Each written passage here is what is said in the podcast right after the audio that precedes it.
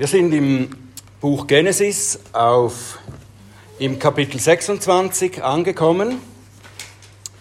Wir lesen aus Genesis 26 die Verse 1 bis 11. Und das ist Gottes Wort. Und es entstand eine Hungersnot im Lande nach der vorigen Hungersnot, die in den Tagen Abrahams gewesen war. Da ging Isaak zu Abimelech, dem König der Philister, nach Gerar. Und der Herr erschien ihm und sprach, Zieh nicht hinab nach Ägypten, bleibe in dem Land, das ich dir sage. Halte dich als Fremder auf in diesem Land. Und ich werde mit dir sein und dich segnen, denn dir und deinen Nachkommen werde ich alle diese Länder geben und ich werde den Schwur aufrechterhalten, den ich deinem Vater Abraham geschworen habe. Und ich werde deine Nachkommen zahlreich machen, wie die Sterne des Himmels, und deinen Nachkommen alle diese Länder geben. Und mit deinen Nachkommen werden sich segnen alle Nationen der Erde. Dafür, dass Abraham meiner Stimme gehorcht und meine Vorschriften gehalten hat, meine Gebote, meine Ordnungen und meine Gesetze. So blieb Isaac in Gerar. Als nun die Männer des Ortes sich nach seiner Frau erkundigten, da sagte er, sie ist meine Schwester, denn er fürchtete sich zu sagen, meine Frau.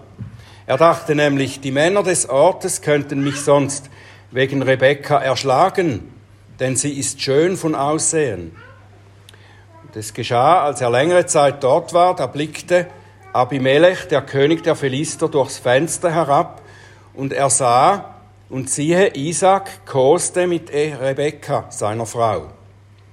Da rief Abimelech den Isaak und sagte, siehe, sie ist ja deine Frau. Wie konntest du sagen, sie ist meine Schwester? Da sagte Isaak zu ihm, weil ich mir sagte, ich könnte sonst ihretwegen sterben. Und Abimelech sprach, was hast du uns da angetan? Wie leicht hätte einer aus dem Volk bei deiner Frau liegen können und du hättest Schuld über uns gebracht. Und Abimelech befahl allem Volk, wer diesen Mann und seine Frau antastet, muss getötet werden. Lieber Vater im Himmel, wir danken dir für dein gutes Wort. Und wir wollen dich bitten, dass du uns hilfst, dass wir aufmerksam darauf sehen können und erkennen können, was du uns zu sagen hast. Bitte hilf uns, diese Worte zu bedenken, so dass sie in unserem Leben zur Wirkung kommen, dass wir es umsetzen können, was wir lernen daraus. Und öffne du meine Lippen, dass sie deinen Ruhm verkünden. Amen. Ja, nachdem wir letztes Mal über die Geburt von Esau und Jakob gelesen haben, nachgedacht haben und darüber, wie sie die beiden jungen und jungen Männer im Leben starteten, da würden wir jetzt vielleicht erwarten, dass es weitergeht mit ihrer Geschichte. Aber jetzt kommt da etwas anderes dazwischen. Wir müssen noch etwas weiter warten darauf mehr über das Leben der beiden Söhne von Isaac zu erfahren. Wir sehen das Erbe, das Jakob zugedacht war. Gott hat das Erbe ja Jakob zugedacht, das hat er vorher gesagt. Dieses Erbe, das ist jetzt noch bei Isaac, seinem Vater. Er lebt noch. Und bevor Isaac dieses Erbe an seine Nachkommen weitergeben kann, muss erst noch seine Beziehung zu diesem Erbe geklärt werden. Isaac muss erst noch etwas lernen über diese ganze Sache der Verheißungen und auch über sich selbst. Der Herr lässt Isaac Erfahrungen machen, die ihn dann zu dem Mann machen, der er sein muss, um Gottes verheißenes Erbe weiterzureichen.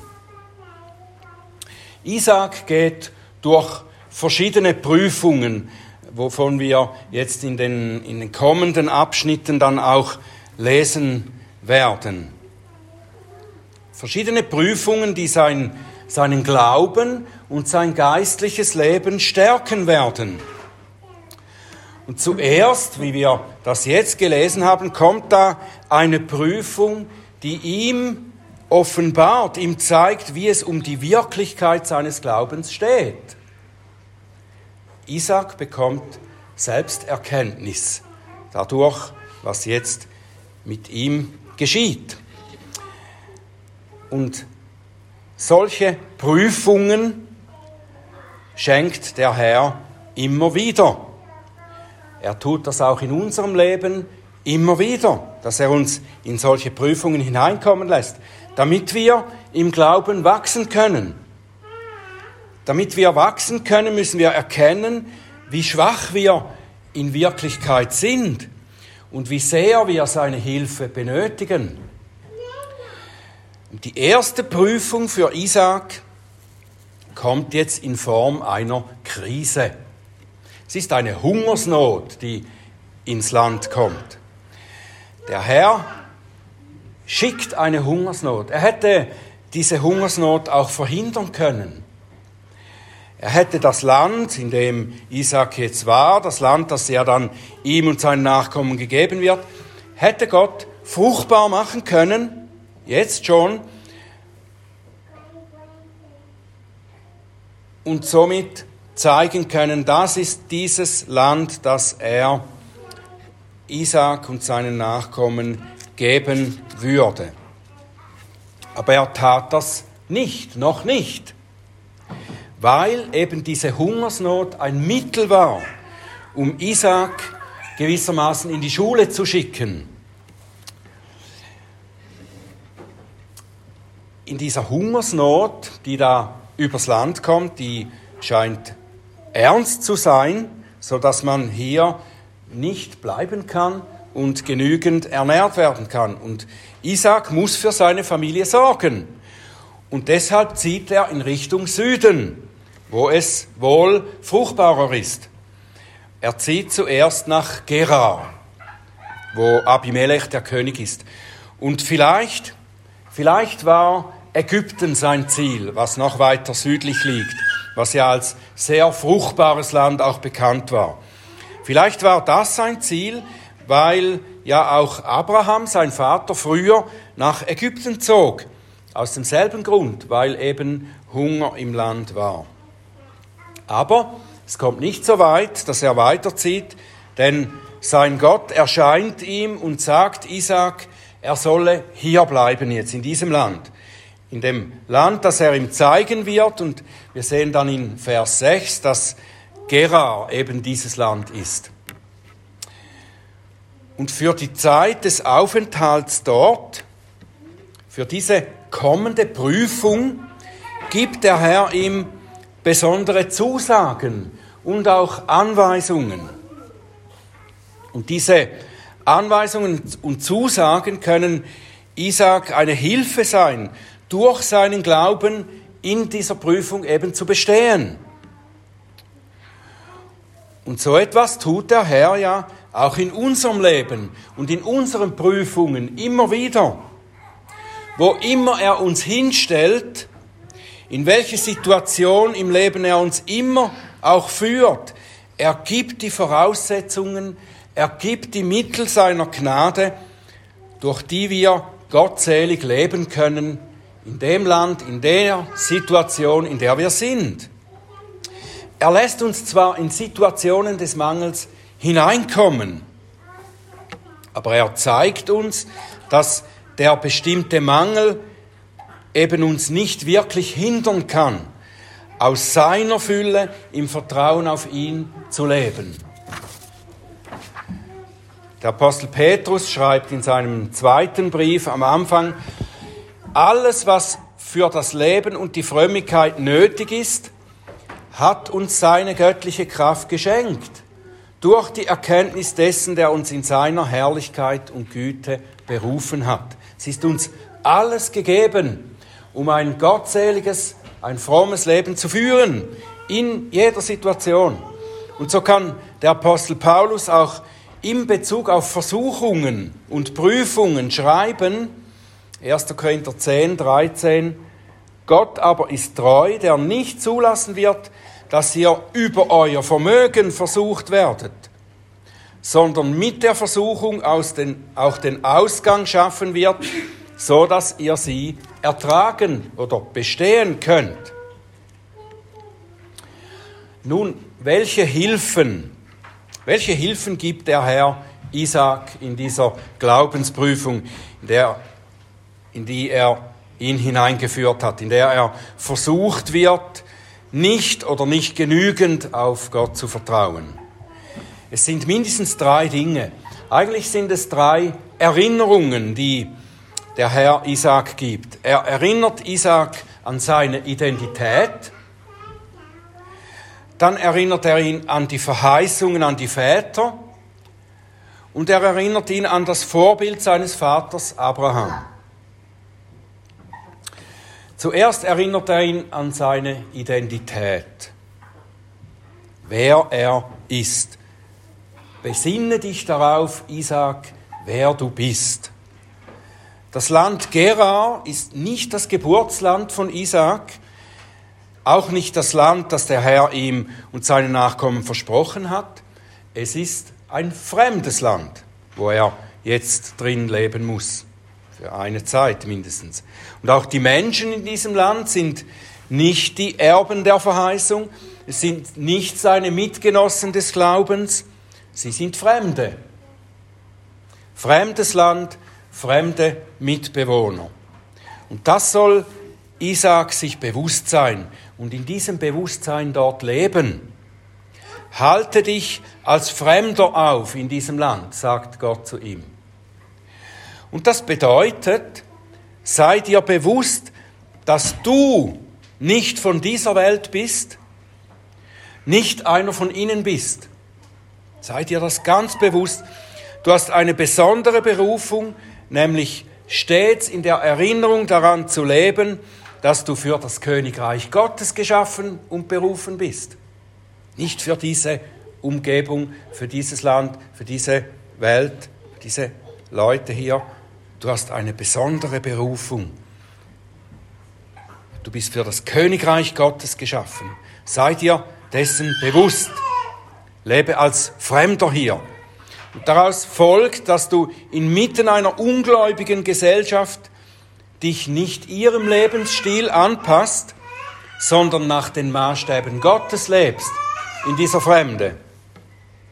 So wie es Paulus uns auch schreibt im Römerbrief, Kapitel 12, ich ermahne euch nun, Brüder, aufgrund der Erbarmungen Gottes, eure Leiber darzustellen als ein lebendiges, heiliges, Gott wohlgefälliges Opfer.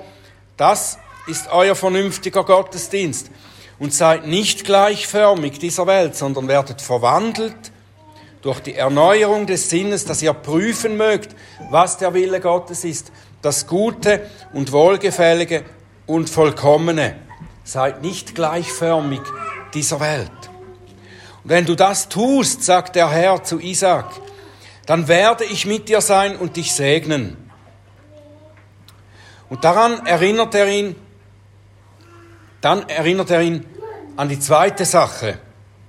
Ich werde dir alles geben, was ich schon deinem Vater Abraham mit einem Schwur versprochen habe. Und hier wiederholt er die Bundesverheißung an Abraham, die er ihm mehrmals gegeben hat, zu Anfangs schon in Genesis 12, Verse 2 bis 3, ich werde dich zu einer großen Nation machen. Und ich will dich segnen. Und ich will deinen Namen groß machen. Und du sollst ein Segen sein. Und ich will dich und ich will segnen, die dich segnen. Und wer dir flucht, den werde ich verfluchen und in dir sollen gesegnet werden alle Geschlechter der Erde. Ich werde dir alles geben, was ich Abraham versprochen habe, Isaac. Unzähl, unzählbare Nachkommen, das Land, in dem sie leben werden und den Segen, der aus dem Leben im Glauben kommt. Fürchte dich nicht vor den schwierigen Umständen. Fürchte dich nicht vor den Menschen, die dir entgegenstehen. Fürchte dich nicht, sondern glaube, ich bin mit dir. Das war das Zweite, das er ihm vor Augen hält. Für das Leben in dieser Fremde und für, das, für die Prüfung, die auf ihn zukommt. Und das Dritte, an das der Herr Isaac erinnert, das ist das Vorbild seines Vaters. Erinnere dich an den gläubigen Gehorsam deines Vaters.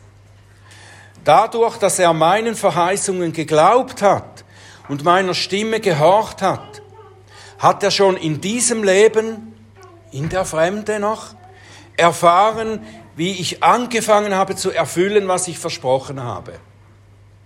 Erinnere dich daran, wie ich mit Abraham gehandelt habe.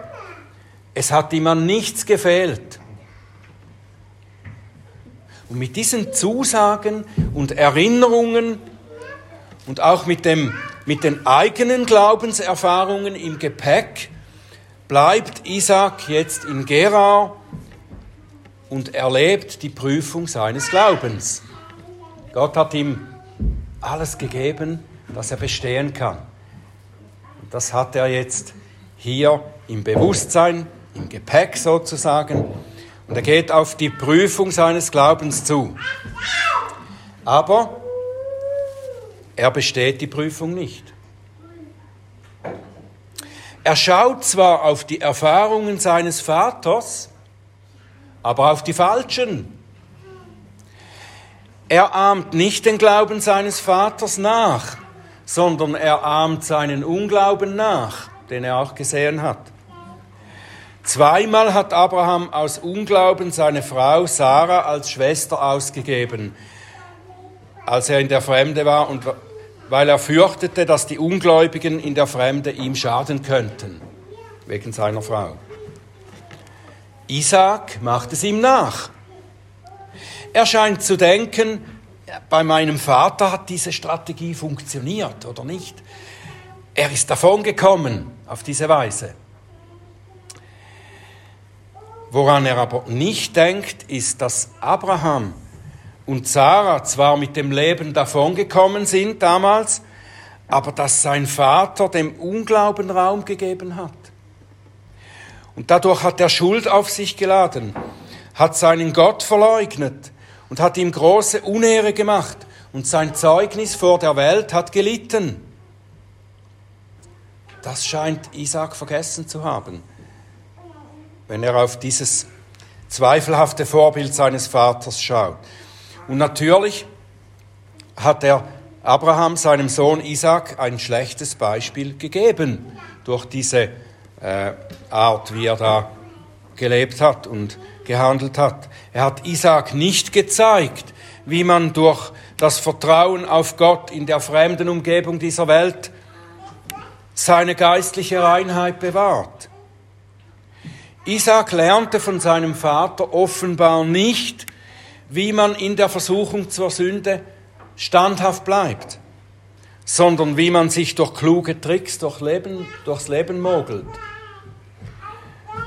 Es ist erstaunlich, wie Männer, die so viele und großartige Erfahrungen mit Gott gemacht haben, wie Abraham und Isaac, wie solche Männer in den in entscheidenden Momenten nicht sich auf diese Erfahrungen stützen, sondern auf ihre eigene Klugheit vertrauen und Gottes Macht vergessen. Isaac hatte diese Macht Gottes ja in großem Maß kennengelernt. Er hat das in seiner Jugend erlebt, wie Gott seine Eltern reich beschenkte, sie in vielen Gefahren bewahrte. Und sicher hat sein Vater Abraham hat ihm vieles erzählt, wie Gott an ihm gehandelt hat und wie er ihn lehrte, wie man im Vertrauen und Gehorsam leben soll. Aber Isaac hat im Moment der Prüfung und Versuchung nicht das getan, was er mit Worten gelehrt wurde, sondern das, was sein Vater ihm in der Krise vorgelebt hat. Versteht ihr den Unterschied? Isaac hat nicht, nicht das übernommen, was sein Vater ihm mit Worten gelehrt hat, sondern das, was er ihm in der Krise vorgelebt hat. Das ist eine große Lektion für uns Eltern, nicht wahr? Die Kinder befolgen oft nicht so sehr die Lehre, die man ihnen verbal mitteilt, sondern sie ahmen das nach, was wir ihnen vorleben.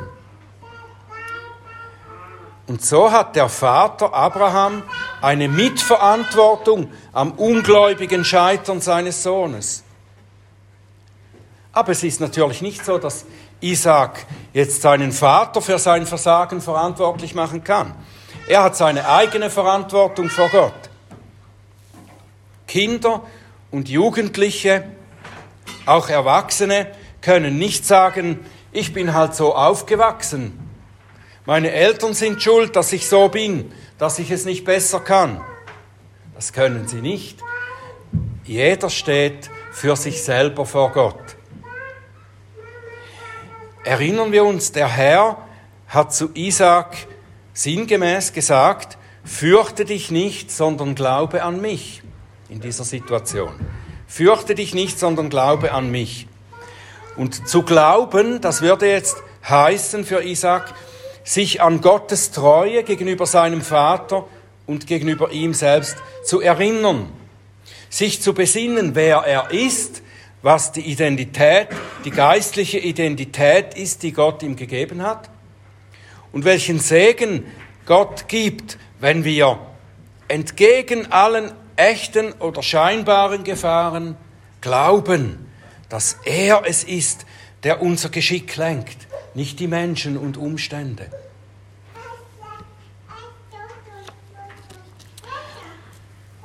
Isaaks Unglaube, sein Versagen kommt aus einem Aber, aus einem üblen menschlichen Aber. Gott hat ihm alles gegeben, um in der Krise zu bestehen. Isaac antwortete statt mit Glauben mit dem großen Aber. Gott sagte, ich werde dich bewahren und dich segnen, wenn du glaubst. Isaac sagte, aber was, wenn nicht? Für den Fall, dass er das nicht tut, sorge ich selber vor. Wie gut, dass der Herr seinen Knecht nicht seinem Aber überließ. Nein, in seiner Gnade stellt er Isaaks Aber sein eigenes Aber gegenüber. Gottes Aber ist die Hilfe, die Rettung für den Versager. Wir lesen im Epheserbrief, Kapitel 2, Vers 4 und 5. Gott aber, da ist zuerst die Rede von unserem Versagen, von unserem Unglauben, von unserer Sünde, von unserem Todsein. Und dann heißt es, Gott aber, der reich ist an Barmherzigkeit, hat um seiner vielen Liebe willen, womit er uns geliebt hat, auch uns, die wir in den Sünden tot waren, mit dem Christus lebendig gemacht. Durch Gnade seid ihr errettet. Gott ist mit Isaac nicht am Ende. Es ist nicht Isaac der Versager, der Sünder, der den Kurs bestimmt. Es ist so, wenn wir durch unseren Unglauben, unseren Ungehorsam und unsere Sünde unseren Untergang besiegeln könnten, dann würden wir das alle fertigbringen. Aber Isaac ist Gottes Erwählter. Gott hat seinen Plan für ihn und seine Nachkommen schon gemacht. Isaac hat zwar durch seine Dummheit sich selber geschadet und seinem Gott Unehre gemacht. Aber andererseits hat er auch gelernt. Und auch wir lernen durch seinen Unglauben und durch sein Fehlverhalten. Gott hat Isaac gezeigt, wie stark sein Glaube wirklich war. Nicht, wie er darüber gedacht hat, dass er ist, sondern wie stark sein Glaube wirklich war, hat Isaac erfahren durch Gottes Prüfung. Diese Erfahrung war ihm dann eine Warnung. Er lernte, du bist nie immun gegen Versuchungen. Du bist nie immun gegen Versuchungen. Vor allem dann nicht, wenn du dich auf deine eigene Klugheit oder deine Erfahrung stützt und dich darauf verlässt. Du kannst nur bestehen, wenn du dich auf Gottes Macht verlässt. Und diese Macht hat auch in seinem Versagen wieder eingegriffen und Gott hat Isaac gerettet. Isaac wurde gedemütigt. Er, der Gottesmann, wurde vom Ungläubigen zurechtgewiesen. Abimelech sagte zu ihm, was hast du uns da angetan? Wie leicht hätte einer aus dem Volk bei deiner Frau liegen können und du hättest Schuld über uns gebracht. Stell dir das vor. Der Gläubige könnte verursachen, dass seine Mitmenschen Schuld über sich bringen.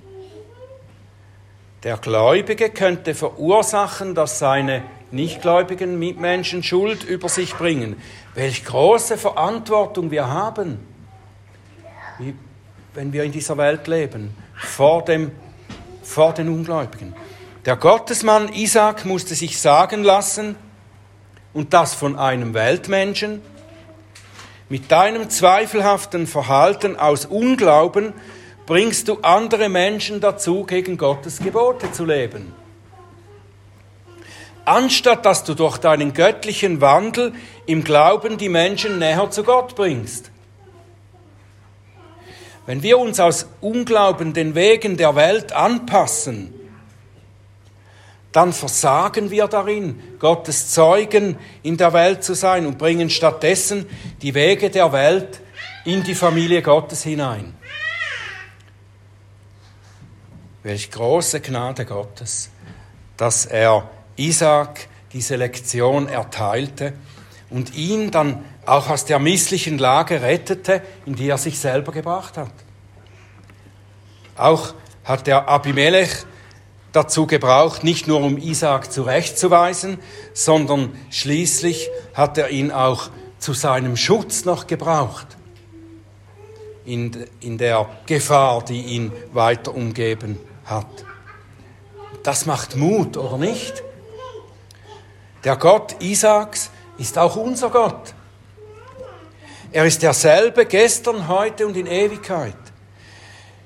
Er hat uns in diese Welt gestellt, weil er uns, die geistlichen Nachkommen von Abraham, Isaac und Jakob, weil er uns gebrauchen will, sein Königreich weiterzubauen in dieser Welt, in dieser Fremde, unter fremden Menschen.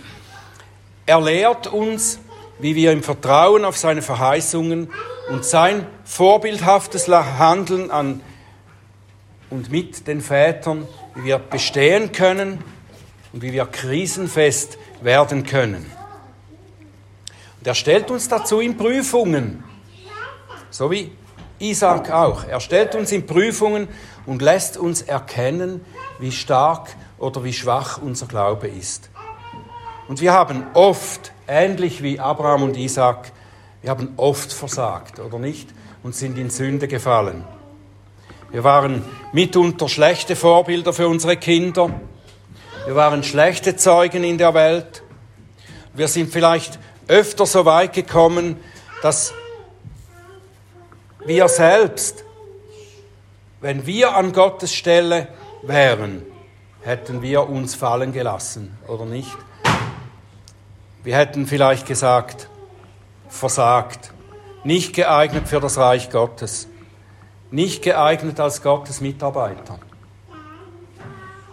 Aber Gott, aber Gott er hat uns erwählt aus Gnade, nicht aus Verdienst.